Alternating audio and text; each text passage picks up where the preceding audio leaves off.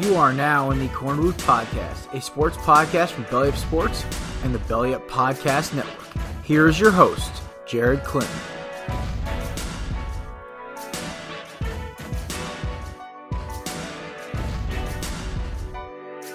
Ladies and gentlemen, welcome to another edition of the Corner Booth Podcast. I am your host, Jared Clem, alongside. Oh wait, it's not Kevin. No, today Kevin is unfortunately he's got family stuff to do today. So you know what? I am joined by my good buddy, the newest member of the Corner Booth friends and family and Belly Up Sports, host of the NBA Morning Deuce podcast, Joey Liven. Joey, how you doing, buddy?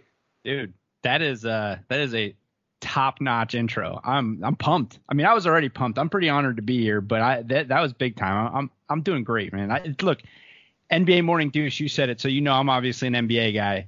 Mm-hmm. And what could be better for an NBA guy than starting at 1:30 every day and going to midnight just watching hoops all day. It's like the NCAA tournament for NBA basketball, so it's just it's perfect for me. I was thinking that actually that's a really good analogy because the other day I thought about this. I'm like, when are we? When am I going to be able to like sit in my like in my chair and watch a game on my phone if I'm like on the job? Like if I'm like driving to a truck stop or whatever, I'm just sitting around. Like I could have watched the Bucks lose to the Magic uh, like literally just in the middle of the afternoon. Like you don't get that anymore. It's it's oh, great. So it's so good. It's so good. Unless you're on the West Coast, but I mean, we got a big show today. It's even oh. better for me because I'm on the East Coast and I do a podcast every day, five days a week about basketball. So now the latest game is 9:30. I mean, listen, man, I'm gonna start picking up my my uh. You got me. You got me wanting to hustle more because I'm I'm loving this. So, ladies and gentlemen, by the way, as we approach football season, you know, Corner Booth goes back to twice a week along with the Corner Booth Live. It's going to be a crazy year. NFL, see, of course, we're going to get kicked off right now. NFL is already in full swing. We've got my boy Carson Wentz looking like a MVP candidate already. Only two drops in Eagles practice this week, folks. Two okay. drops All on right. the team with the most drops of anybody. Um, rough news though for America's team. Gerald McCoy uh, tore his ACL, done for the season honestly, this really affects Dallas because their biggest issue was they when they fell behind, they could not really crawl back. Their interior, their D line is kind of what's always been their struggle. I mean, they have the best linebacking duo in football with, uh, and you want to go trio with Sean Lee too, but with uh, Jaylon Smith and Leighton Vander Esch. And of course, you have Everson Griffen, their newest acquisition off the edge, along with uh, you know the most overpaid defensive end in football, Demarcus Lawrence but it's still a very formidable D line if they had Gerald McCoy. He's not out for the year. This is a big hit for Dallas, Joey. I I've been trying to like keep my Eagles like I I I am very good at keeping my Eagles bias down. I will talk about my Eagles, but I know when they're beaten, when they're outmatched. Dallas's D line three days ago scared the living daylights out of me when they signed Griffin. Now they have nobody in the middle of that defense. It's going to be hard for them to stop the running game when you have a division with Saquon and Miles Sanders and Adrian Peterson all in the same division.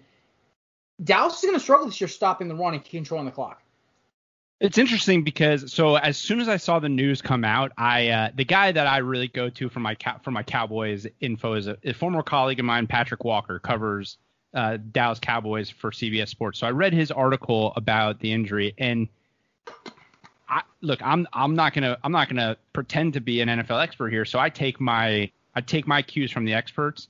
And Patrick was saying like, hey, there's no doubt this is a, this is a problem. This is a problem, but they have some depth. It seems as though that when Mike McCarthy came in, he was not planning for a season-ending injury, but planning for the eventuality of something happening on that line, going and get getting Dontari Poe, drafting mm-hmm. Neville Gallimore, you know, ever getting out Everson Griffen, Aldon Smith back in the league. Um, they they look deeper than they were. Mm-hmm. Obviously, losing Gerald McCoy, it stinks for them, and it's going to be a problem. But they're deep, so maybe no, not hitting the panic button if you're the Cowboys or a Cowboys fan just yet. But yeah, it, it it's not good. The biggest thing to me though is with Aldon Smith one, I, am worried about the guy's mental state. The guy clearly has had issues his entire career about keeping it on the field and keeping himself focused you're right about the Dontari post signing. It's a very underrated one because it happened at the back end of free agency. Nobody knew, nobody really cared about it because I, I started a graph with my buddy the other day. We had the most craziest free agency of all time. We had a top corner in his prime go across, like basically be shipped out of town to Philadelphia, Slay. We had the goat go from New England to Tampa Bay. We had Gronk follow him. We had we had Todd Gurley, one of the top running backs in the league two years ago, being cut and shipped down to Atlanta. It was the wildest offseason of all time, and Poe is a solid player by all means. One of the best run stuffers in Kansas City's defense back in the early days of Andy Reid. And I mean, he's not like he's not a Fletcher Cox, he's not a Hargrave, he's not um, Aaron Donald or Colin Jenkins or any of these guys, or you know Geno Atkins, any of these guys. I, I went back with Colin Jenkins just now, but any of these guys who are you know the dominant run stuffers and defense tackling. But Dontari Poe is a solid, I would say a B to B minus level rated tackle. And yes, you're right. But the thing is, Gerald McCoy is a step above these guys. He even at his older age was still a premier defensive tackle, and that's what really kind of I, I wouldn't say I'm a little more sane right now for Miles Sanders and Corey Clement's health this year. But now I know that I don't have McCoy screaming up the middle of the, of the line. I think Dallas is going. I think Dallas Dallas is going to be in for a weird year. And Joey, you'll probably see this when we do a corner booth football special, which will be in two weeks actually, right before me and uh, Kevin go on our vacations. But I have a very weird feeling about Dallas this year that it's going to start off red hot like it did last year, but this time the explosion is going to be a lot worse. Because there's a whole there's a whole that a team that scared the daylights out of me if I'm a Dallas fan. Yeah, and, but I, so to me the the concern is I just I get I get the McCoy being out, but I, when I look at Demarcus Lawrence, Antwaun Woods, Dontari Poe, and Everson Griffen as my front four, it's a it, solid front four. It doesn't it doesn't freak me out. What freaks me out is their secondary. no, I actually look on the other side of the ball. I just don't know if I trust they're all I don't trust them to put together 16 games. I don't trust Dak Prescott to put together 16 games. I don't trust Zeke to to play 16 games as play good. hard 16 games. Play hard 16 games. Yeah. Um, Amari Cooper's been great since he's been with them, but how long is that going to last? Uh, I love brought his kryptonite. I, I do love CeeDee Lamb, mm-hmm. uh, but yeah, it, I just don't. I don't know. I, I I'm just waiting for that offense to put to put together a full season before I'm not worried about the Cowboys going into a year. So yeah, I'm with you. I, I could see exactly what you're saying. They're going to come out hot. They're going to come out hot, but I could definitely see the implosion happening the biggest thing for me that scares me is that if I was a Cowboys fan, I my one of my best friends, shout out to my boy Nick, who listens to the show all the time. He is a big Cowboys fan. His whole family is. I, I swear to God, it's like walking into hell watching them all wear their navy and their white on Sundays. It's terrifying. You're on the money with Dak Prescott. I watched him take on Carson Wentz and a squad of lawn chairs and tackling dummies mm-hmm. as receivers, and Carson outdueled him. I watched Sidney Jones locked down Michael Gallup on the last drive, and I watched Amari Cooper walk off the field on the most important play of their season. And now you bring in Darius Slay, who has basically been Amari Cooper's kryptonite most of his career. Don't believe me? There are clips dedicated to how much he locks him down when Detroit plays Dallas. And the thing is with me with Dallas is that I'm worried. Can Dak really spread the ball between Gallup, who's developing as a great number two, 1A to a to a receiver, Mark Cooper is a bona fide one, no question, but he has a problem against top flight corners. And then you have CeeDee Lamb, who is used to getting the ball 12 to 18 times a game from Oklahoma. It's going to be a lot of spreading. I mean, they don't have a tight end, so not going to worry about those eight or nine catches every game. Wait, wait, you, you, you're not on the Blake Jarwin train? Are you kidding me? I'd rather take Josh Perkins, our third stringer, over him. All right, but the thing is, like, I look at Zeke and Zeke, and they've said this. Even um, what's his name? Uh, Greg Greg Cosell, who, who's a film guy who comes on Couch all the time, said the same thing. Peter King, I've heard say the same thing as well. It's about his burst. You don't see it off the block anymore. When he hits the gas, you see guys who shouldn't even be catching him scooping his ankles, and he's done. And it's and I worry about if Zeke's got the motivation and the biggest thing came out of college for me when Zeke came out was I was worried about his uh, maturity. When I was in, in junior in college, I said to myself while I was doing my live show at Southern Connecticut State, I said the biggest worry about Zeke was his effort. The guy's a freak of nature. No running back who's that big should run that fast and be able to block and catch. The problem is he's not worked on his craft receiving and he's not been able to transition well to staying in shape. You saw the season, and the thing is with Dak, you saw once you take Zeke out of the lineup, the fear of Zeke. The Cowboys were awful in 2017, and then you throw in the fact that in 2018 they were gift wrapped the division, Mm-hmm. and they still got smacked out in the second round. Yeah.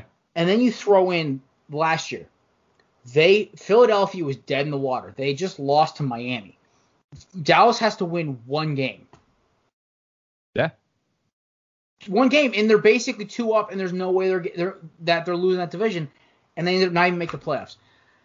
So, like I said before, you hit right on the head. You basically smacked my point home. There's a lot of problems in Big D, and Mike McCarthy's a great head coach, but there's a reason he got fired. And I, we're going to see it quickly. There's a reason he didn't call Dak Prescott for three days after he was hired. There's a reason Andy Dalton was brought in. I was just so I was gonna pose this to you because I, I look, I've seen crazier things happen. Um, what are the chances that let's say they don't start as hot as we think? Let's say Mm-hmm. by week They have a light schedule in the beginning, though. That's the one thing I'm worried say- about. let's say a week like by week 12 they're 6 and 6. Yeah.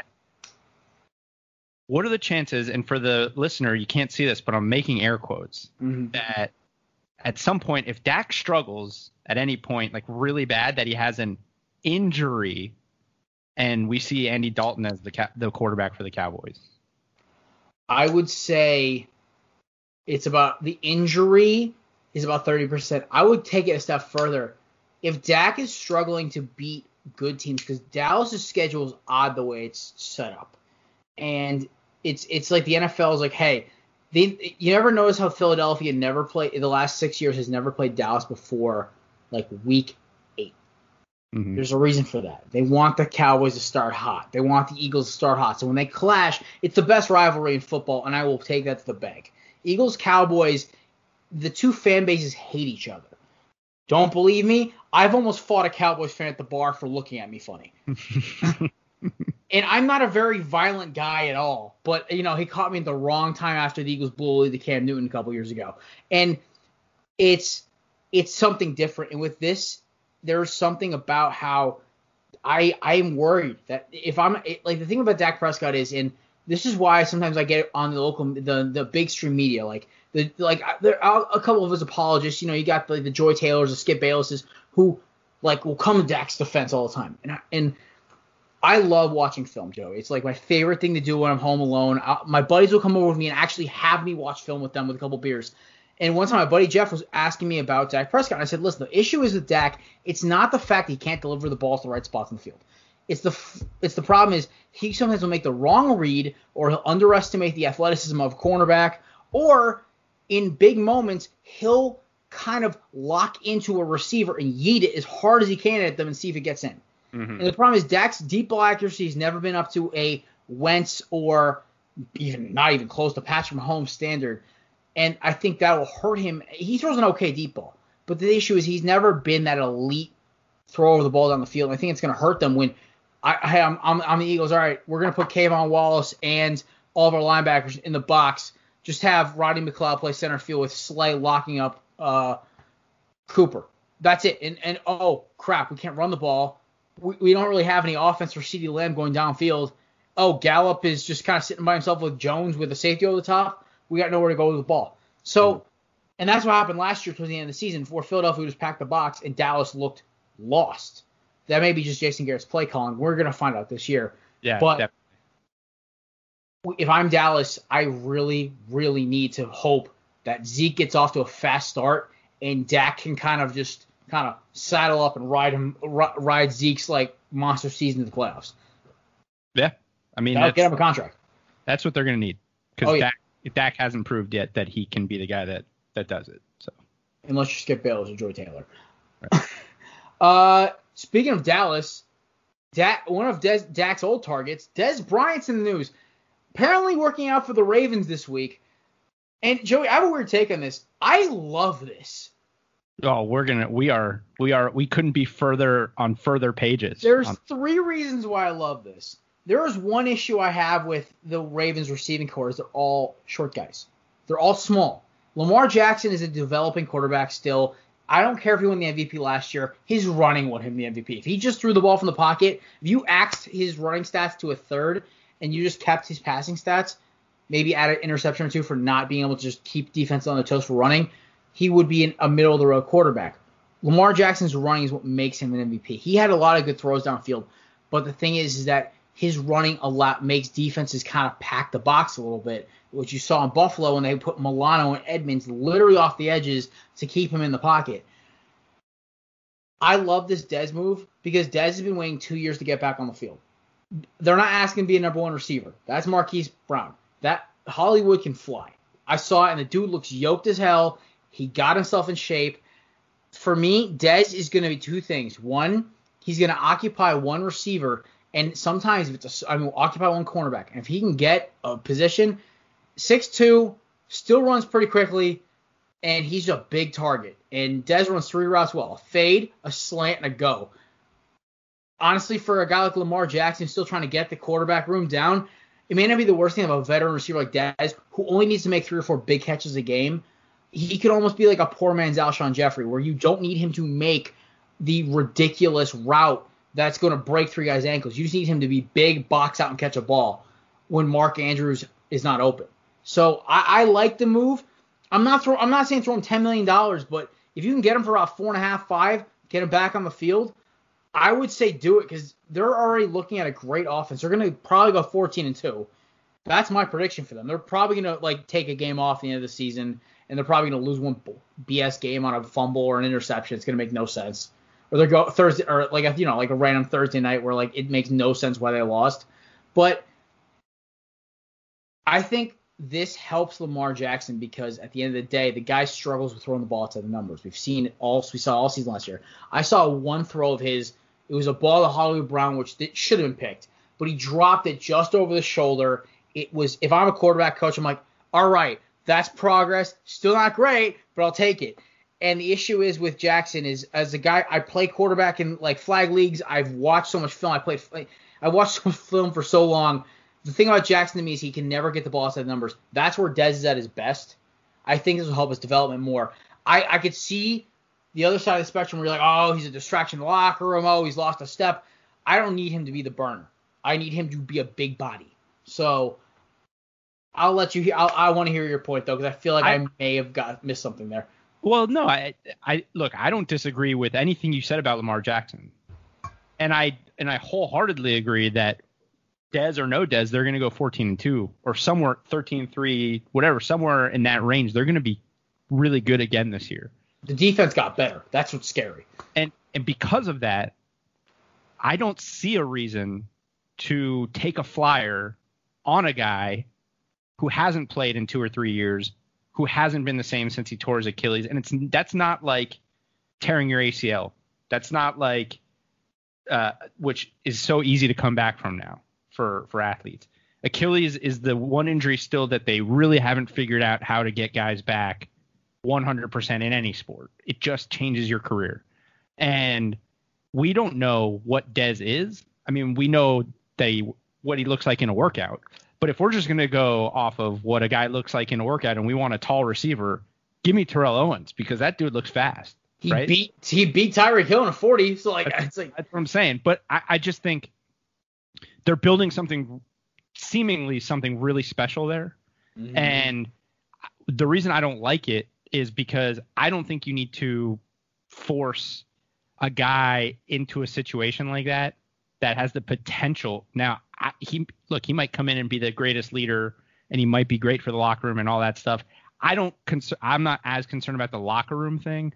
I'm just more concerned with the fit um, and I, I, do think that there is a scenario where even if he gets paid the minimum and he goes two games without getting a, a target or a catch, he gets into I'm a Dez Bryant mode and there becomes an issue where there doesn't need to be. And I think ultimately, if they signed him right now, mm-hmm. I think he wouldn't make their regular season roster. You think they would bring him in, they'd give him a shot. He's probably not good enough anymore, and they probably they probably cut him. Which I guess in, in that case, why not? Yeah, why, why, not take a shot, right? Because on the one in fifteen chance, he still is a even eighty percent of what he was, even when he was at the Saints before he blew his Achilles out in practice.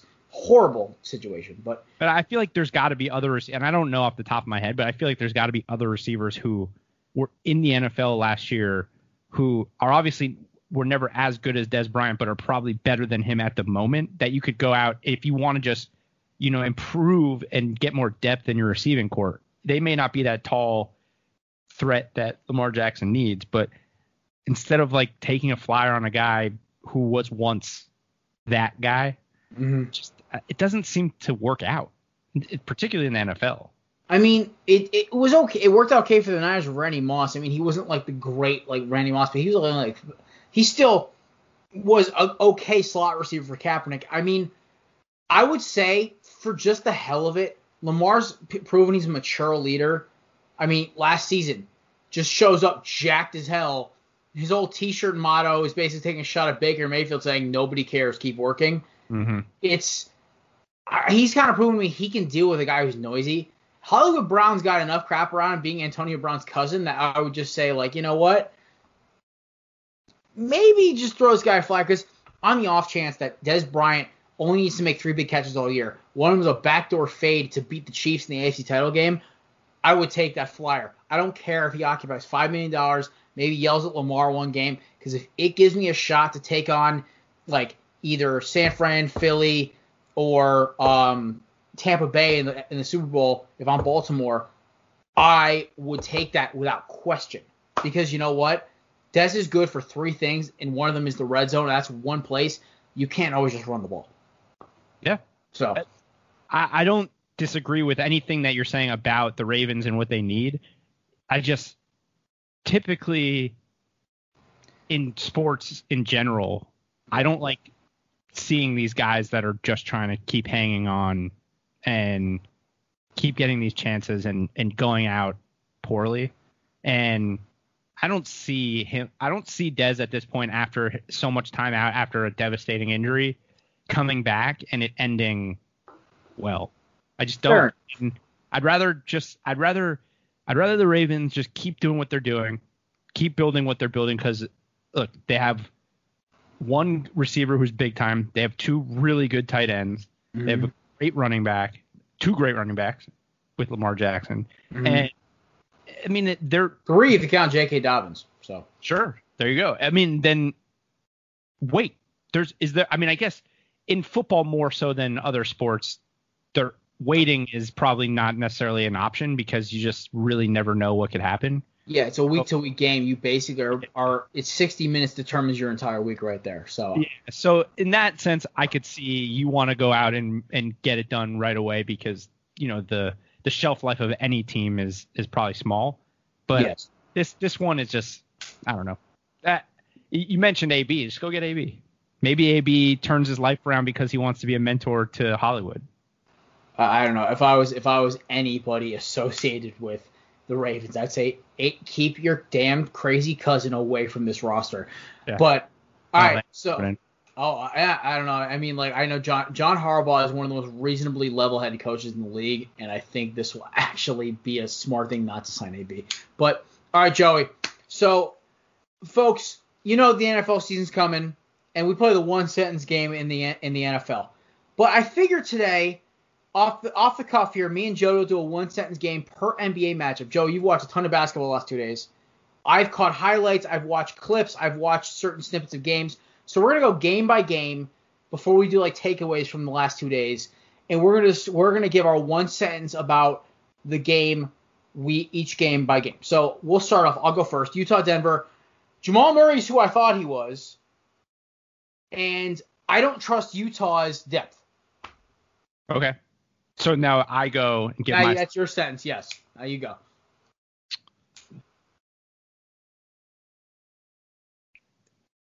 Denver is a team to watch in the West. Okay. If they keep giving the ball to Michael Porter Jr. and letting him develop. I am a big fan of his. That I love Michael Porter Jr. early in that game. Now look, that wasn't the story of the game at all. So I, I but it was one of my big takeaways from that game because some of those shots he hit in the first half when he was rolling, there's Yeah. nobody there's not Doris Burke said on the she compared him to KD a little bit, which was a little bit absurd, but listen, man, there are outside of KD, there's not a lot of 6'10, 6'11 guys who can pull up on the break the way Michael Porter Jr. did. And that's the thing that Denver's always been And missing. it's a pure looking jump shot too. It's clean. Yeah. That's what that was. I remember when he was coming out of college. That was the biggest thing I remember. I was like, I always wonder where he went for a year and a half, two years, and you see him popping up now. I saw Cowherd talking about him yesterday, and well, the biggest thing is with me is with Michael Porter Jr. is if I want a guy like KD, one thing about KD's game I've always loved is how smooth it is. There's mm-hmm. no jerks or hitches to it. It's just clean motion, and that's what I see with Michael Porter Jr. It's a beautiful team. I, Denver has really been. I almost picked Utah because I love Spider Mitchell, but when you've got so much depth, God get God get Donovan out of Utah to save the guy's career. Come on, Get- at least send him up north to Well, Minnesota. Yeah, and I said I said yesterday on on on the Deuce that uh that that game 57, the third highest scoring playoff game in NBA history, and then you lose by 10. That's the kind of game that you lose your franchise player. I mean, that's the Yeah, type yeah. of, that's the type of game where Donovan Mitchell looks around and goes, I mean, what else can I do? This isn't the place. And the problem is Utah has never had a history going back to Malone Stockton of getting the free agents they needed. They're the guys who let the guys go. hmm Uh, yeah, you got to. Well, those small market small market teams. It just look. I worked for two small market teams when I worked in the league. That's just how it is. You know, we when I worked for the Grizzlies, they considered really paying Rudy Gay a lot, a lot, a lot, a lot of money, which they they paid him, but not what they considered. Mm-hmm. And I, the GM at the time said to me, "It's like, who else are we gonna get? I mean, free agents aren't coming here. They're just not." Memphis is a weird city. Yeah. It's it's the second city of Tennessee, which is just kind of depressing. Yeah. But all right, so we're gonna go to Nets Raptors. The series I'm really not gonna watch it is going as expected. That's my sentence. Yeah. Um. Also, Yeah. Fred VanVleet, my boy. Yeah. Yeah. Um. The Nets are the worst seven seed in NBA history. Yes. Well, the problem is their two best players aren't even playing. Three, four, four best players. Oh yeah, that's right. Who- Spencer Dinwiddie and DeAndre Jordan are both Mhm. out too.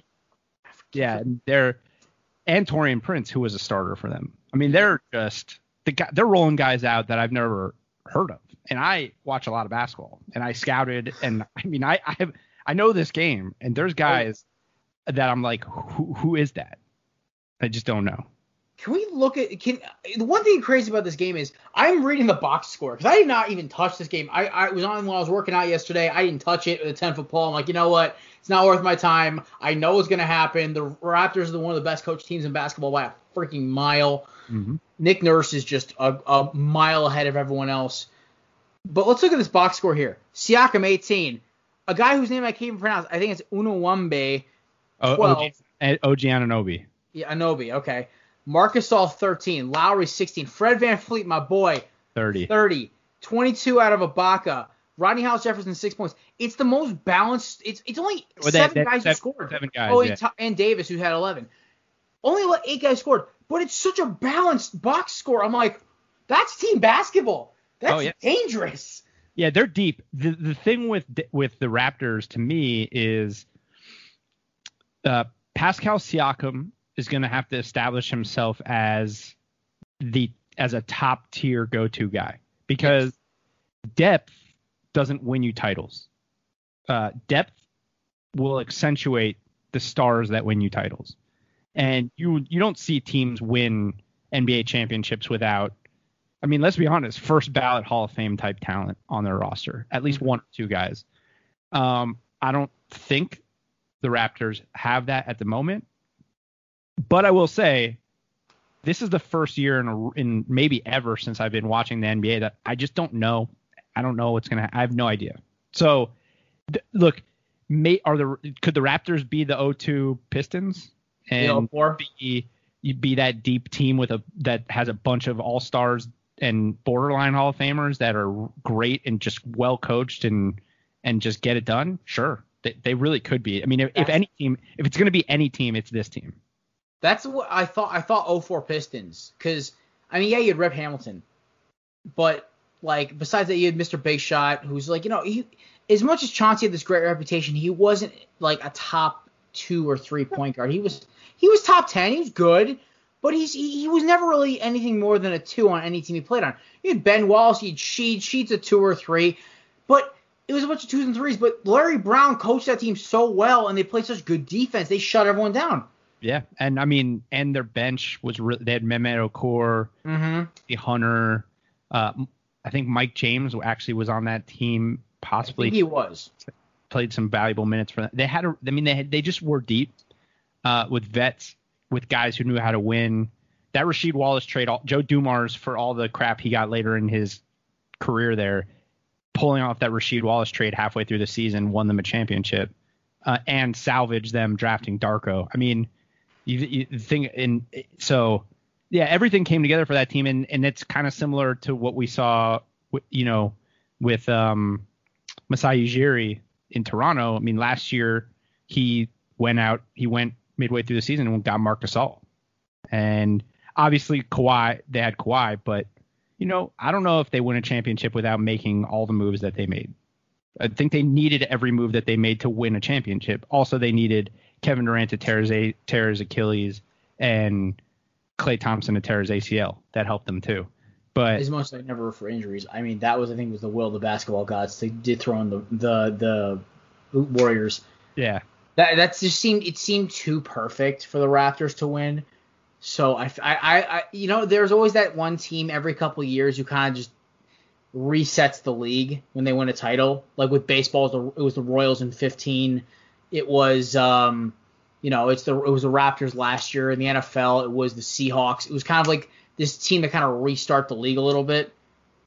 And I think now you really kind of get the gist of okay, the league isn't really it's not dynasty centric anymore. It's all duos now, which I think is kind of a new trend. I kind of like it more, even though the ratings are down. But I think also ratings are down for multiple reasons. But yeah, next game, oh yeah, totally. Next game, Boston, Philadelphia. Jayson Tatum is a top 10 player, and Jaylen Brown's a damn good number two, and God, the Sixers are bad. Yeah, well, um, I'm, I'm not knocking the lack of Simmons, but it's oh, like uh, don't, don't, I've, I've never been a Simmons fan to begin with. Yeah, that's an interesting one because Alex, my co-host, is from he lives in Philly and he's a diehard Philly fan. We we sort of go back and forth on that a lot. I, I'm a I actually am a Simmons guy and he is not. He hates Ben Simmons. Um, let me see. My one sentence for Boston Philly. Um, watch out for Boston to come out of the East. After what after what we're going to talk about what happened at one o'clock today, yeah, I would second that. Um, I love Jayson Tatum's game. He scared me when he was at Duke. I'm a Tar Heels fan for basketball only, and I watched that kid play. I was like, he's going to be a problem in the league. Mm and now that he's such a he's he I always thought Wiggins was going to be the new Tracy McGrady. I think it's Jayson Tatum. That wing scorer who's long, who can play defense, who can hit shots, but can also just yam it in your face. I love Tatum's game. Now, there's a caveat to that sentence, which is I should have said semicolon if Gordon Hayward comes back healthy. Yeah, four weeks. He's out for four weeks, which he's not like the key to that team, but they're already not the deepest team. Yeah, I mean, like their bench scored a total of eight points right. last, last game. Yeah, and so part of why to me they were so tough is because they had four guys who could go out and get you buckets every night, and they could play. They played Tatum at the four, and they switch everything, and their defense is just so tough when they go I mean, now Marcus Smart will play more mm-hmm. to replace Hayward, and and their defense will be even better. But that just hurts their bench depth. So, but you know, four weeks, I I think they're still going to be the Sixers. Um, yeah. And who? I mean, four weeks. I don't even with the way they, they are the what? What? What is Boston? Boston's the what seed? Boston is three. three. Boston's three seed. Uh, they'll probably play. I don't know. They'll probably get the back end of whichever. They'll probably get who the four the four five. What was that? Is that they'll probably get Miami? Pacers, yeah. They'll probably Oh, get Miami. If yeah, we're Miami. really being honest with you. Yeah, Miami's getting that.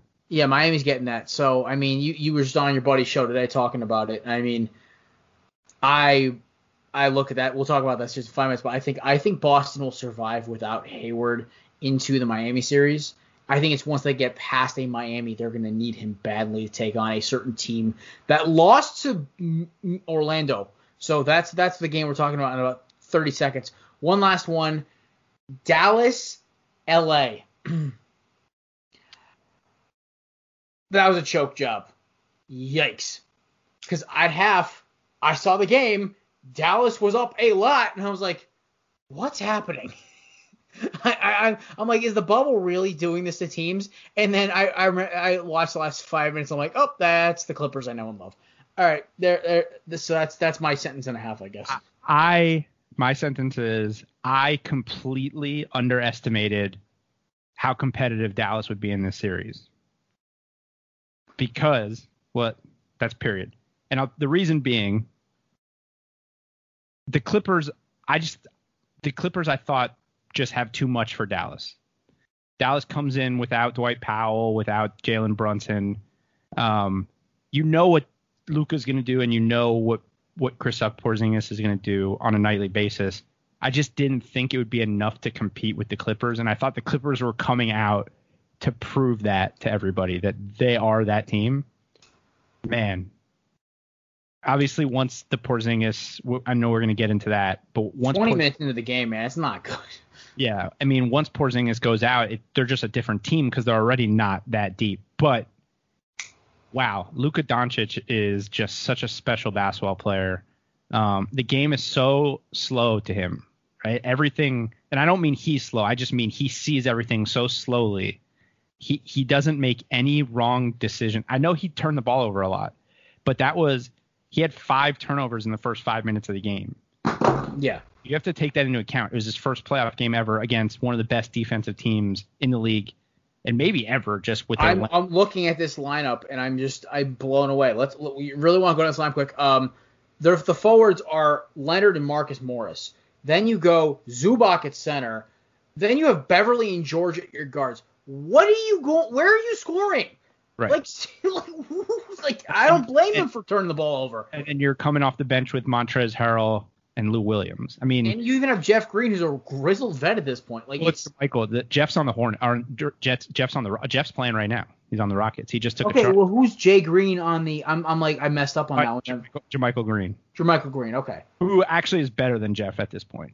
Yeah, I- I, I would like- say so because Jeff Green's been around since the Kevin Garnett Celtics, which is just right. Yeah. Um, but but you really only go eight deep in the playoffs anyway, so you don't have to be super deep. So they're seven deep with really with a really strong roster. yeah. But um, man, Dallas, they just th- Rick Carlisle is probably one of the more underrated coaches in the league because he just he gets it done. His rosters co- constantly change, and he always makes the playoffs, and he's always wins. Um, and they just have been next man up, no matter what's happened. Plugging these guys in, Tim Hardaway Jr. has been a, a great throw-in piece in that Porzingis trade for them. Uh, and they picked up Trey Burke to replace Jalen Brunson. He's been good for them off the bench. I thought this would be no doubt 4 1 or a sweep. I'm willing to give Dallas two games. that's what I said in the beginning. I only thought just because of the, the talent of Luka, it was going to be a game or two where he just stole the show and got a lucky shot off. And we know last year Kawhi and the Raptors lost to the Magic in the first round. Like the last couple games of the Magic in the first round. We know the first round of the playoffs, Kawhi is never on his game. Yep. Yeah. He's the best. He's, in my opinion, since KD's out, he is the best player in the game right now on the floor. I would take him over LeBron or Giannis because I know Kawhi can lock both of them down. Mhm. I cannot say the same for the other two. But moving on to today, because all we got left is Trailblazers Lakers right now current updated score. The Rockets are up 106 to 87. But we'll do these last two games quick. Magic Bucks. I wanted to hear your sentence, so you go first because I, I I'm still like so confused about this game right now. It just made no sense when I looked at the score. The Bucks are going to severely regret letting Malcolm Brogdon leave. Yes. They're the they're they're the third oldest team in the NBA, and I'm really concerned. They're three and nine right now in the bubble. I really think that the layoff messed them Oh. up. Really? So they they're like that one. T- do you think though this before I do my sentence? Do you think if they're if they're knocked out first or second round, do you think They're not. No, they're going to win four in a row. They're going to they're going to win this series four one. Okay. Do you think they're knocking out in the second? They they need to get knocked out in like the second or third round. Do you think? Do you think Giannis is like, what the hell am I doing here? Um, he's got to he's got to be thinking that at some point at some on some level. I, and I still think they're going to go to the to the conference finals, but then they're going to have to play um, either the Raptors or the Celtics, and then it gets real because those teams are young and deep and talented. I mean, I'm looking at this like Clark, Clark, Ennis, Vujicic, Markelle Fultz, Evan Fournier, who I completely forgot was still in the damn league. DJ Augustin, like they're pulling names out of hats, and they're Terrence Ross, like Dude, Evan What? Fournier, Evan Fournier is the second leading scorer on the Magic, and he didn't score until I want to say four minutes in the fourth quarter. It was, I mean, Vu, I mean, Vucevic had one of the best games of his career, but oh, deep, but their defense was unbelievable. And here's what I'll and, and here's the thing. I my last two years working in the NBA, I was on Steve Clifford's staff as video scout. I can tell you this. There is no team in the league that will be more prepared for a game, for one single game, than a team coached by Steve Clifford. Nobody works as hard. No one watches more film. No one's more prepared, and no one puts their players in a position where they feel like they can win any game. So, them winning a game in this series, and even winning game one, it's shocking because of the way they did it. But it's not shocking that a Steve Clifford team won a game against a great team. Now, on the other side, you have Mike Budenholzer, and you have a great team. They're going to adjust and probably win four in a row. Mhm. But I'm just saying, Steve Clifford has this ability. He did it with us when we were in Charlotte. We made the playoffs his first year with a not very good team. I mean, we had Kemba in his second year in the league and Al Jefferson, and that was pretty, and then a bunch of role players. That's not a good team, No, Uh, that's like barely even scraping the East.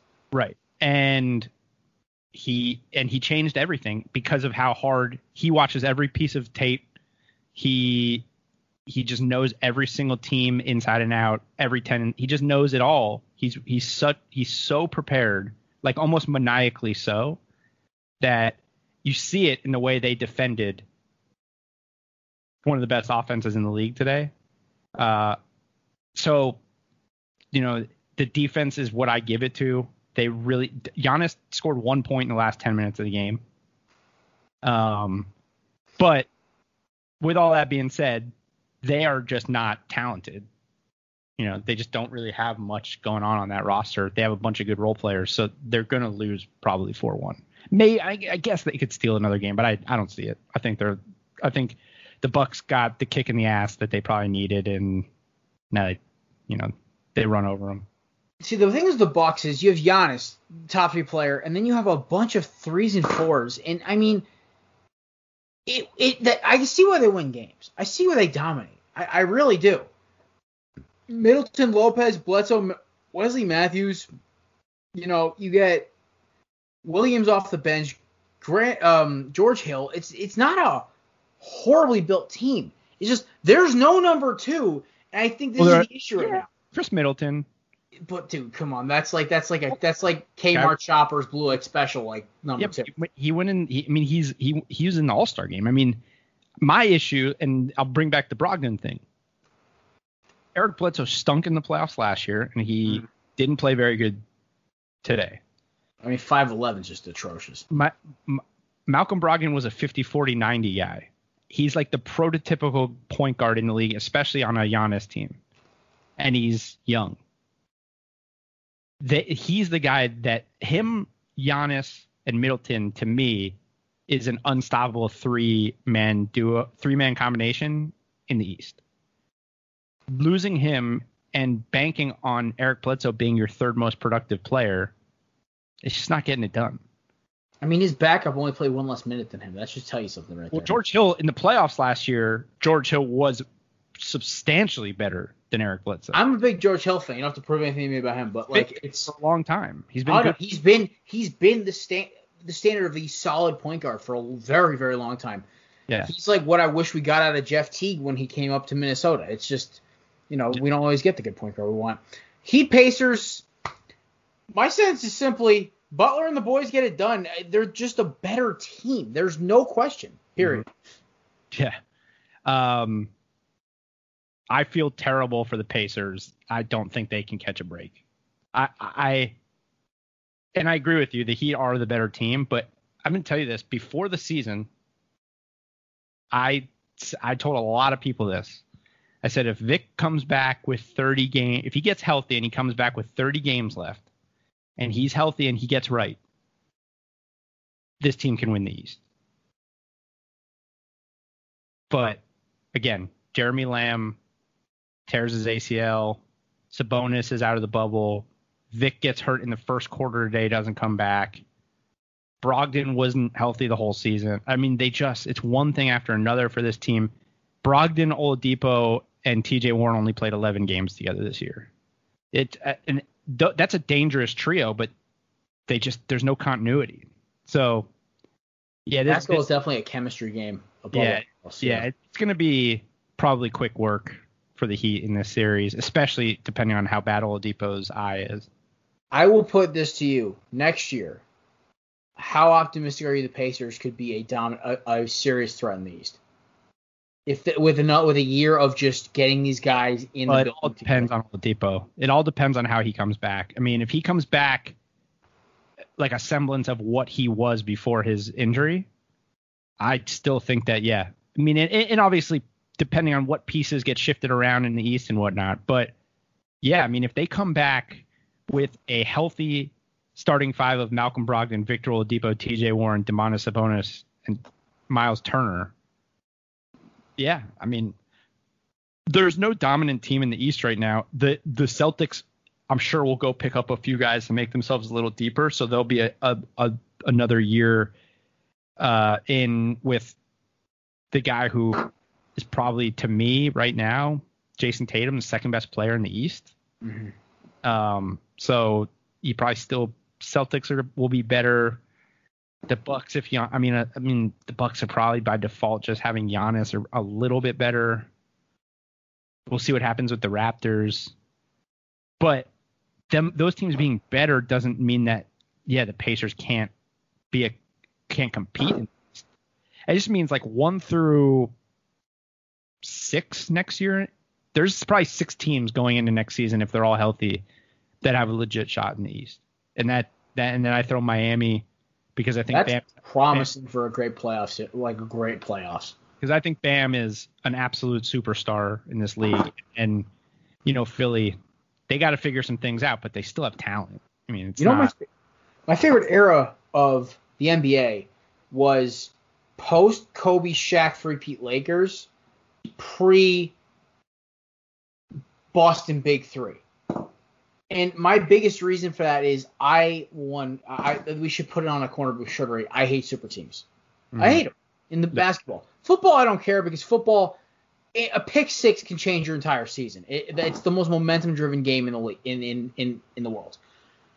With basketball, a super team can overcome. Like right now, I'm currently checking the stats for Oklahoma City and Houston, and Oklahoma City went from being down 20 to being they're still down 15, but like you know 4:30 left, that's still a winnable game. Mhm. And I'm I, I think this series is going. My one sentence on Oklahoma City Houston is this series is going to be ugly. It's going to be ugly. They're they're it, like like I don't think Harden's going to be able to drop 30. What is he at right now? He's got to be he's got to be over 35. Yeah, he's at 33 right now.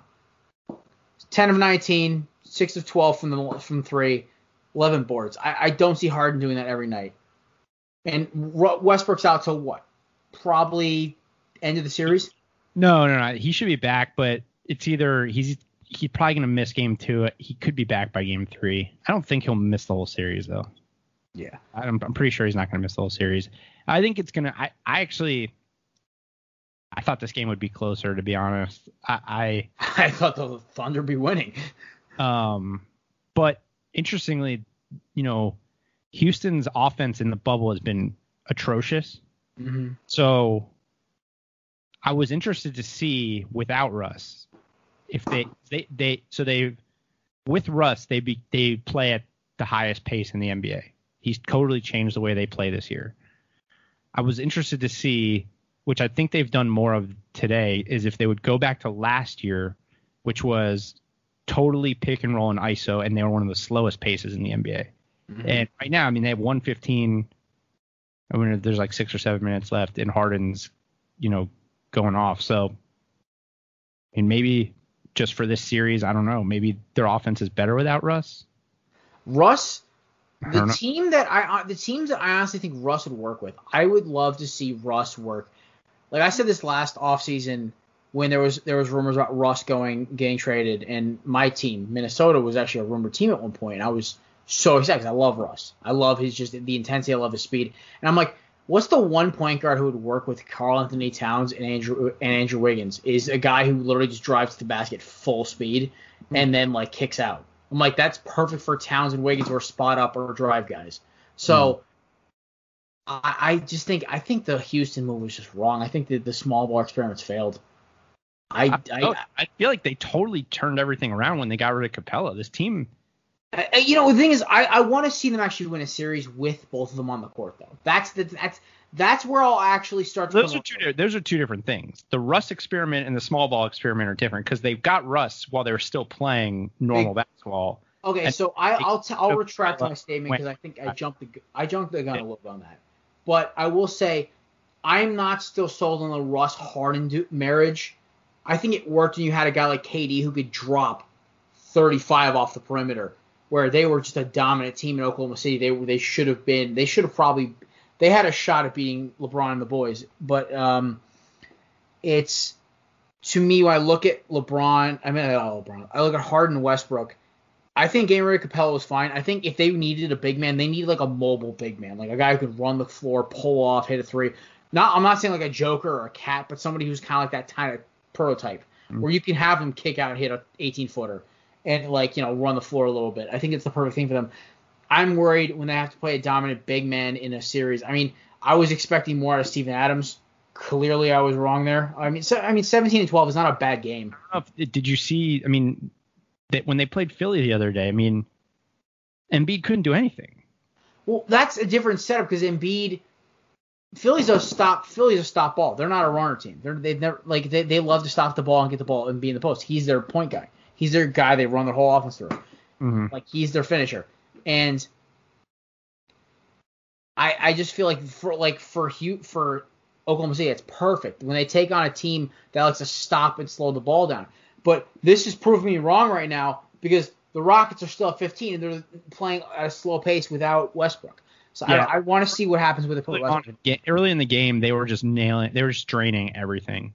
I feel was- like that's what put them in the put them ahead. And also, I've seen Houston uh, go to zone on defense uh, a few times, and it seems like it's just it seems like it's just giving OKC fits. And and here's, other- here's a really interesting thing about Houston. I, I don't think people realize they've been good on defense with small ball. That people just assume that Houston's not a good. I think it's because James Harden, Mike D'Antoni, they just assume without looking at the numbers that Houston's not a good defensive team. Mhm. They're not. They're not a top five defensive team. but, but- they're not awful. No, good. I mean, their defense in the bubble, particularly since the restart, their defense has been better than their offense. It's not even close.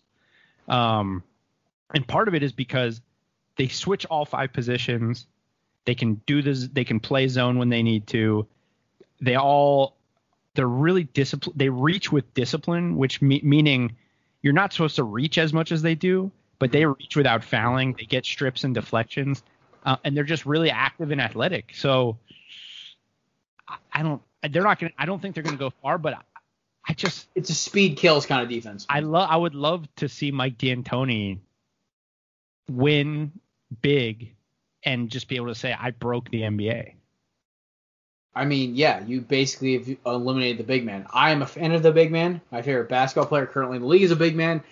I even the big men are not like what you you they're know. not like what I grew up with with like you know the back to the basket Shaq guy like you know like not uh, I don't like like the Polish Hammer Mehmet Okur like like I, I they they weren't like that.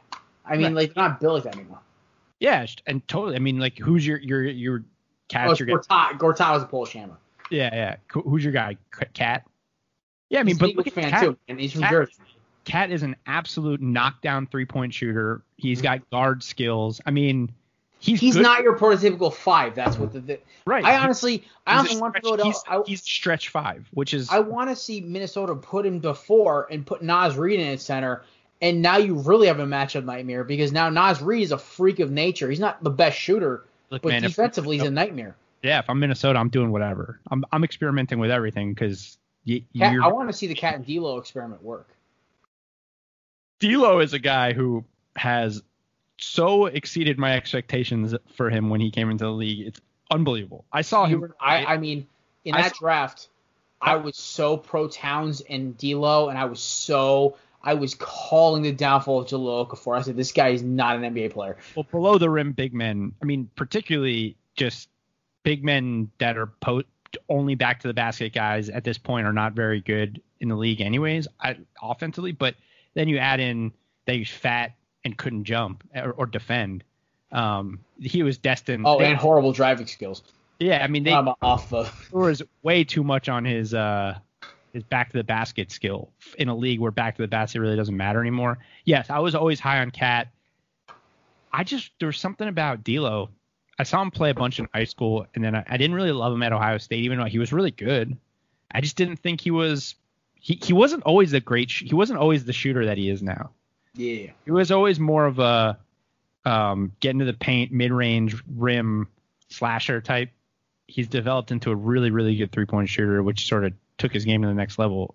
So I also love how just ice. He's an ice cold assassin. I I, I kind of love that about his game. He is no fear with shooting. Which Yeah, I, I- I kind of appreciate that. maybe it's because I interviewed him one time and he was kind of a dick to me.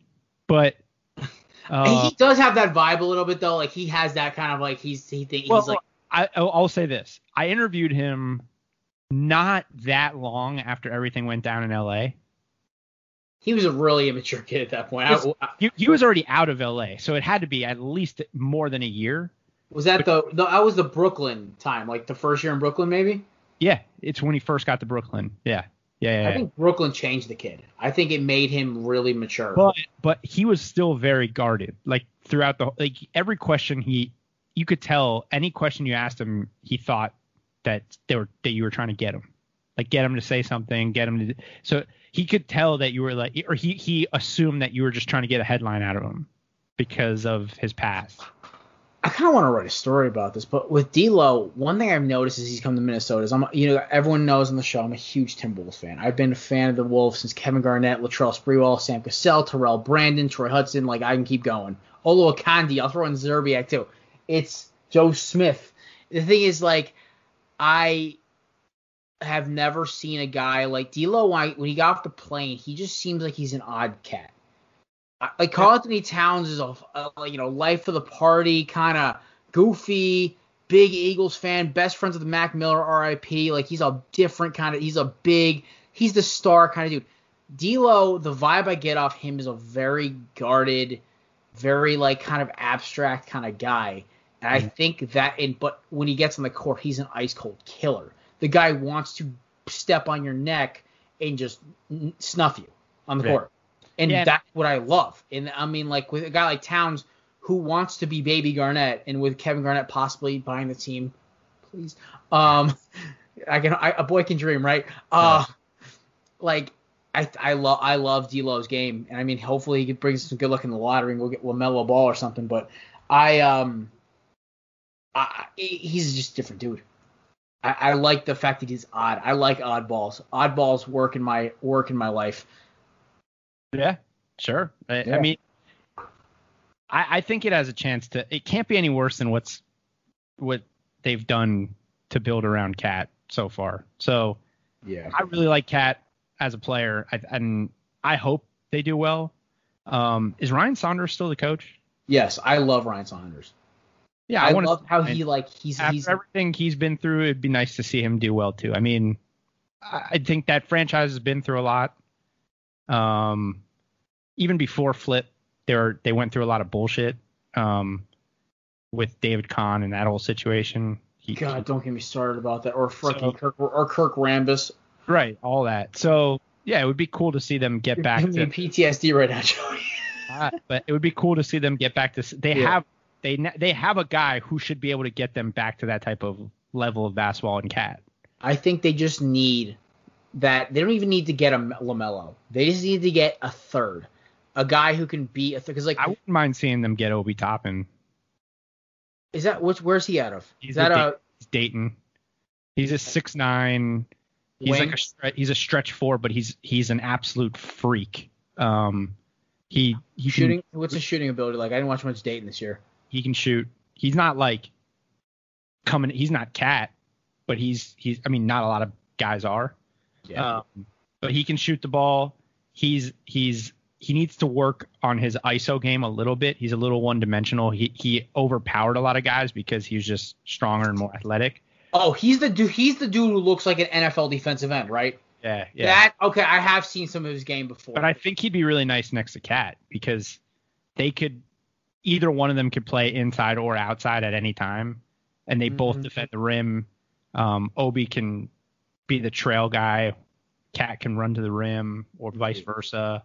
Um, See, I love Minnesota's bench, and I love their two main guys. They just need the three. They need the young three. That's the thing I think they need to be a sixth, seventh, fourth seed in the West and be really kind of just a nightmare for teams. yeah, so, they, the chemistry is there already. With Yeah, like this- Elo showed up and was like, "All right, I'm up all about this." this year's draft is weird. From the from the the little bit of tape I've watched breaking some guys down ear earlier in the year, I don't know that there's like that franchise level wing player that you would want. Anthony Edwards is probably the closest thing Where's he? He's out of. from Georgia. Oh, okay, yeah. See, the thing Uh, is, like, then I know the guys what they look like. I know their games. I don't know the names. I know I know Ball and I know uh, Wiseman because of the whole Penny Hardaway scandal. But like, Yeah, if I was gonna go with a big, I'd go Obi over James Wiseman. Not that Wiseman's gonna be bad. I just I think Wiseman doesn't have enough meat on his bones yet. I don't think he's got enough t- miles on the tires. but A- Anthony Edwards should be really good.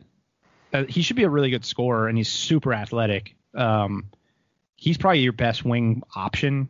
Yeah. Um, I'm sure there's a few other guys out there that I just don't know well enough.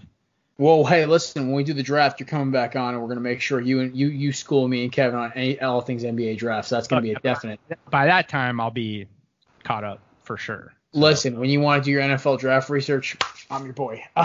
Yeah. All right, so we're gonna get out of basketball now.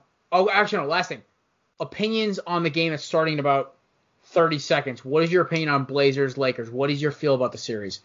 Uh, I think Blazers will be tough in game one, and it'll get progressively uglier as this as the series goes on for the Blazers. I think the I think Lakers could sweep or win four one. Maybe Dame goes off and steals a game. Really? Okay, okay. So I made a not ballsy bet. It was only a thirty dollar ball on Knob Creek on the line, but I said to my coworker, who's a big basketball fan, I said, "Listen, I love Dame's game. They're a big perimeter shooting team. The one biggest knock that I've read all over is that LA cannot defend the three point. I will take the one in a million shot chance that it's a four three win series win for the Blazers." And I, I, I Yeah, I know it's LeBron. I know it's LeBron. I know it's Anthony Davis, but there's just something weird about this series that just kind of gets me like, okay, this is not your usual eighth seed. These guys can ball. It's like, the Blazers are the, the Blazers have maybe the worst defense in the NBA right oh, now. I, I know, I know. It's gonna be these. It's gonna be a shootout because Yeah. there's like the Lakers can't Lakers, stop the perimeter. but, but when the Lakers lock in, their defense is not bad. So, and they're and the Blazers. I mean, they don't have an answer for LeBron, but they definitely don't have an answer. They at least have wing players they can throw at LeBron. They have nothing for AD. True. I mean, I do they still even have the the ghost formerly known as uh, Hassan Whiteside? Yeah, and I'll tell you this. I actually think Hassan Whiteside's the reason that they're going to get eliminated early and that they suck this year because Hassan Whiteside sucks. He's a loser. he just is. I mean, he the Blazers made a lot of mistakes with their roster this year. I actually talked about it the other day on the pod. I'm a I'm I fear that Terry Stotts is going to get fired, and it's not his fault. They really So gutted, it's definitely it's definitely the GM's fault if it's a roster issue at that point. well they they gutted their roster that went to the Western Conference Finals last year, and they're just not. And they're also missing the best perimeter defender in Ariza, so Right. And one of their better scorers in Rodney Hood. And but think about all the guys that were on the team last year. that They got rid of Al-Farouq Aminu, Mo Harkless, Evan Turner, Meyers Leonard, Enes Kanter, and Seth Curry. yeah. I mean Seth is doing okay on the bench at Dallas, but they're not going much farther either. So Yep. All right, there, folks. We have not talked that much NBA since me and Kevin made the worst NBA bracket of all time last year. Kevin had the Celtics winning the whole thing. Um, Yeah. I, I, How, listen, I the, how about how much would the NBA love Celtics Lakers though? I mean Oh that my God. re- I think it's realistic. it is realistic, but in that point, it's Celtics because I'm sorry, Celtics have if they have Hayward, if everyone's healthy, coaching, Brad Stevens, star, top star, LeBron over Jayson Tatum, but it's closer than you'd think. Nah, Tatum is not it- yet. number two star, it's Davis over Brown, but everything after that is just solid Celtics green the whole way down the ro- the whole way down the checklist. Yeah, the the Lakers have uh experience. They have a lot of guys who've won championships. I know. I just I I I- need to see. We need game one is going to tell us so much about what Lakers team we're going to get. And I also think JR was a huge pickup for them. Huge. So you're a JR fan. People hate J, hate on JR, but he made a one he made a mistake. I get it, people. Get over the mistake. JR was a huge piece of Cleveland's championship runs. Oh yeah. No, I'm not down. I love JR Smith. JR is a legit defender and a knockdown shooter, and that's all you need from out of. Think about this lineup, right? Who who's beating? This is the lineup that I envision being the end of game lineup most of the time for the Lakers. LeBron, JR, Danny Green, Kyle Kuzma, Anthony Davis. I mean, the only weak spot in that defense lineup defensively is Kuzma. Right, but that is a. I mean, that's you're talking about five. You're talking about four shooters around LeBron, and that's how LeBron wins. I wouldn't call I wouldn't call Kuzma a shooter. I'd say three shooters around LeBron. I'm not a big Kuzma guy. He really bummed bummed me out this year with his lack of like jump. But Oh, I mean, I think it's tough when you go from being the the man next to LeBron last year to Anthony Davis coming in. There's an adjustment period. but he should have known this after everyone in on planet Earth knew this was coming for two freaking years, basically. Yeah, that's fair. Eh, I think it's a good way to end the NBA talk, though. It's going to be interesting. I, I can't wait to watch the game tonight. All right, folks, we're going to call a quick audible here. I'm going to save the fighting sports segment for Kevin because, you know, me and him always get love getting a fighting mood. We'll probably bring that on the live stream, which, by the way, 6.30 on our Twitter feed. It's always a fun time. Great outfits, sunglasses, hats. You know, we, I almost wore a cowboy hat last week. It, it's just a fun time. Um, and, of course, good beer. Now, let's keep that smooth jazz. No weird shit this week. Kevin, of course, is on hiatus, so last call time. Folks, I am a Diamondbacks fan. You all know this. I love my Snakes more than all else in baseball. But Fernando Tatis is the future of this game. He's got the swagger, the style, the hustle, the power, the defensive prowess, and he's loud. He's not Mike Trout who disappears into the nether regions until an Eagles game comes on. He's not Bryce Harper who signs a big contract, comes off kind of like a tool, and doesn't really deliver and get him to the playoffs. This kid is like second in the league in home runs right now. The only two people who are hit, hitting just as hot as him are Calhoun and Aaron Judge.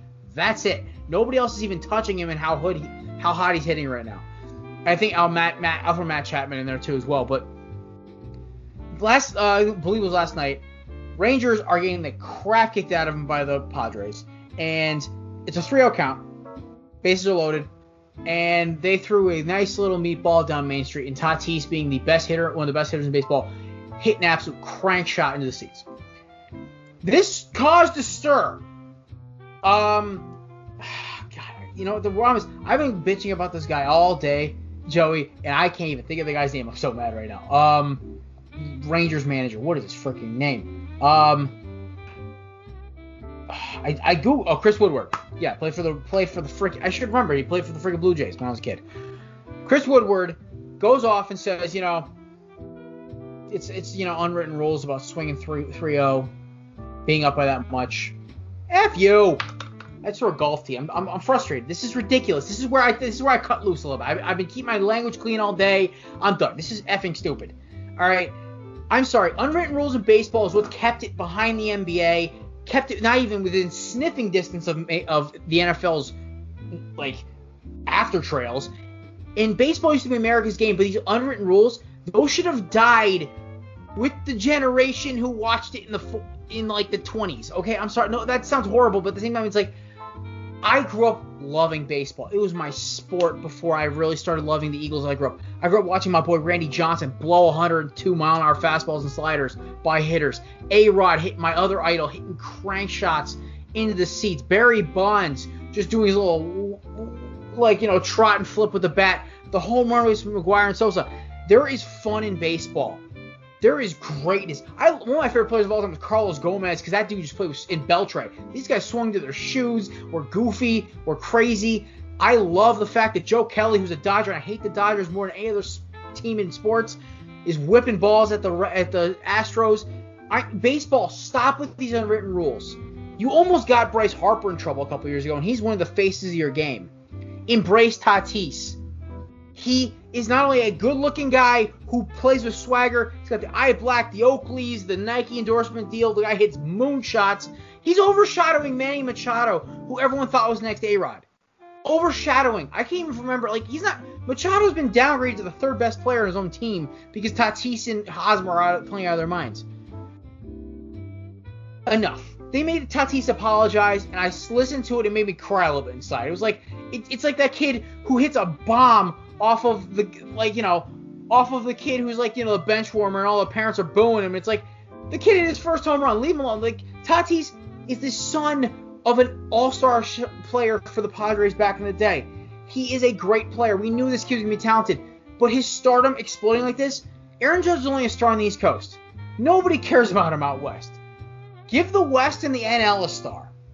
I have no problem with Tatis being in my division because I know every time he comes into Chase Field or I have to go into Petco, I have to I get to see a guy who's got A Rod level talent, and I am for that. This guy's the best player I've seen since A Rod on the Rangers.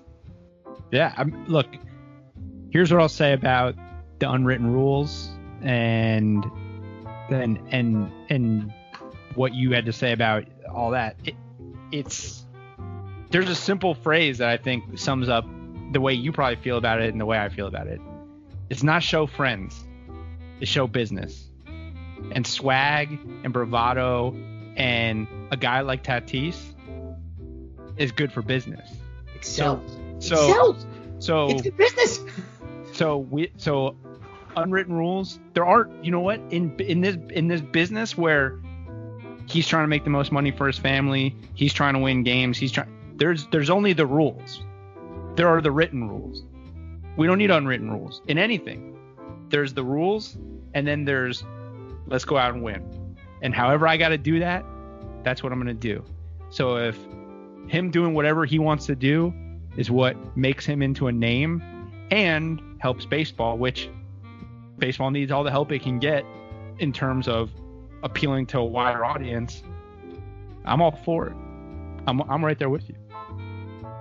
I had a I took a lot of marketing classes in college because I I love business. On like a back end of it with sports management and journalism, kind of all kind of felt like a nice little like blend to me. And you know, I work for we work we work with a startup right now. We are at a startup. To us, marketing and branding is everything. And if I'm baseball, who's been craving for a superstar forever, you know the worst part is Mike Trout's probably gonna finish with like 700 home runs, and nobody's gonna ever hear him talk about anything. Tatis is the new A Rod without the roids. And the best part is, is he done everything right. He steals bases. He's a phenomenal shortstop. He's the perfect marketer. And he's in a city in San Diego where it's not a small market, but it's a small enough market where you're like, oh no, he's a big city guy. We hate him. Oh, it sucks. You don't. I am. A, I'm in the same division as them. I don't hate the Padres. Mm-hmm. I hate the Yeah. Dodgers, the Giants, and the Rockies. I don't hate the Padres. It's Tr- Trout's like Trout's like the equivalent to me. He's like Kawhi, right? Yes. So like Kawhi's Kawhi to me Kawhi is the best player in the NBA. Um, but Kawhi doesn't sell the NBA. And when Kawhi's career is over, people aren't gonna be like, who's better, LeBron, MJ, or Kawhi? There, it's Kawhi's gonna sort of he, he'll be a Hall of Famer. Duncan. He's gonna be in the he's gonna be a Hall of Famer, and people will remember him as a, the great player that he is. But because of his personality and the way he sort of carries himself, he'll sort of once he's done, he's just gonna sort of fade out.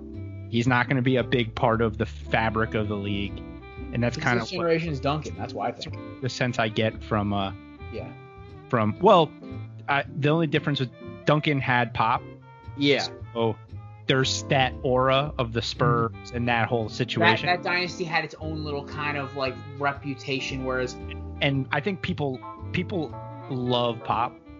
At least it generally, it, it- I guess I'm he's, not a big pop guy, but like I oh, he's definitely polarizing, which is good. Polarizing is good. Love or hate, at least you're getting a reaction. oh yeah, I Um, game though. He's, he's, he's the Belichick of basketball.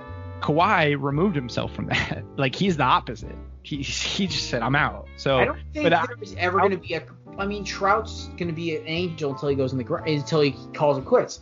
But Right. I, I don't think there's ever going to be a Kawhi in sports, in any other sport. I, I think Kawhi is just is he's so odd that he's his own brand of odd, and it makes him unique. sure, yeah, uh, totally. I mean, I he has yeah. he has Rodman's randomness and oddness, but with like a mellowness of Tim Duncan. that's an interesting way of putting it. I could see that for sure. It's, He it, I don't know. It's a, definitely a much mellower oddness because Rodman was I mean, listen, we've all watched Last Dance by this point. Oh my God, like it's. Hey, I'm gonna take Carmen over to Las Vegas for five days. That's different. That's a different dude. That is an absolute different. Dude. I, um, I remember when I first, when after I left the Grizzlies, I came back down here. I was living down here for a few months. When I the first night I went out on Fort Lauderdale Beach, I went bar, and um, there was like a live band. Dennis Rodman comes barging into the bar, goes straight into the bathroom. Don't know what happened in the bathroom. Comes out, out of his mind, just jumps up on stage, takes the mic from the band, from the from the singer, tells the band to start playing, and just starts doing like, like screamo, like just screaming into the mic, just singing. It was absurd. And this was, and this is only, I mean, this is like ten years after he retired. Uh, that's my, my best part. That's like that's. Hey, listen, guys, guys, we got a treat today. We got so much basketball. We've got a Dennis Rodman. We got Steve Clipper stories, and we got a Dennis Rodman story to top it all off as the icing on the cake. So, listen, Joey, thank you so much for stopping by and filling in for Kevin today. This was an amazing show. Definitely a fun one. I haven't talked so much basketball in so long. It's kind of refreshing. Um, for a football nerd like me, it was kind of cool breaking out of that mold a little bit. And thank you for letting me start yelling and screaming about Fernando Tatis. I never thought I'd defend a Padre this hard. Um, but I- guys, I, I appreciate you having me. It was fun, really fun. guys, seriously, you want basketball, you want knowledge, you got, you want somebody who knows the game inside and out. It's making me spin in circles by how much he knows. NBA Morning Deuce, Life Sports is the best basketball podcast I've listened to in a very long time. Joey and Alex know what the hell they're doing, and it is a great show, and it's only gonna get better. I hope one day I could fill in one of these times. I'll get on at midnight with you guys at one point. But listen, Joey, thank you so much, man. You're you you are. I think you've officially salute, cemented yourself as our basketball guy. Guys, Joey will be back a lot more. Don't you worry. So, I'm Jared. That's Joey. Kevin will be back later. We're out.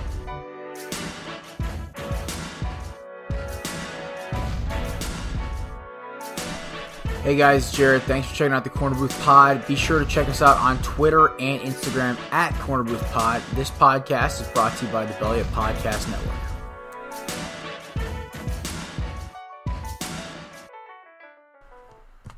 Rate or review this episode on the new Hubble podcast app. This is the first listening app that allows you to rate and review podcast episodes. That's H U B L. Their logo is a telescope on a red background. Look for it on the App Store, Google Play Store, and give them a follow on social media at Hubble Podcast app. Episode level ratings and reviews are a game changer for both listeners and creators. They give us better feedback so we can continue to make the show better. They help new listeners know where to start on new podcasts, and they stop you from wasting your time and listening to bad podcast episodes. So, once again, that's H U B L. Be sure to check it out and review this episode.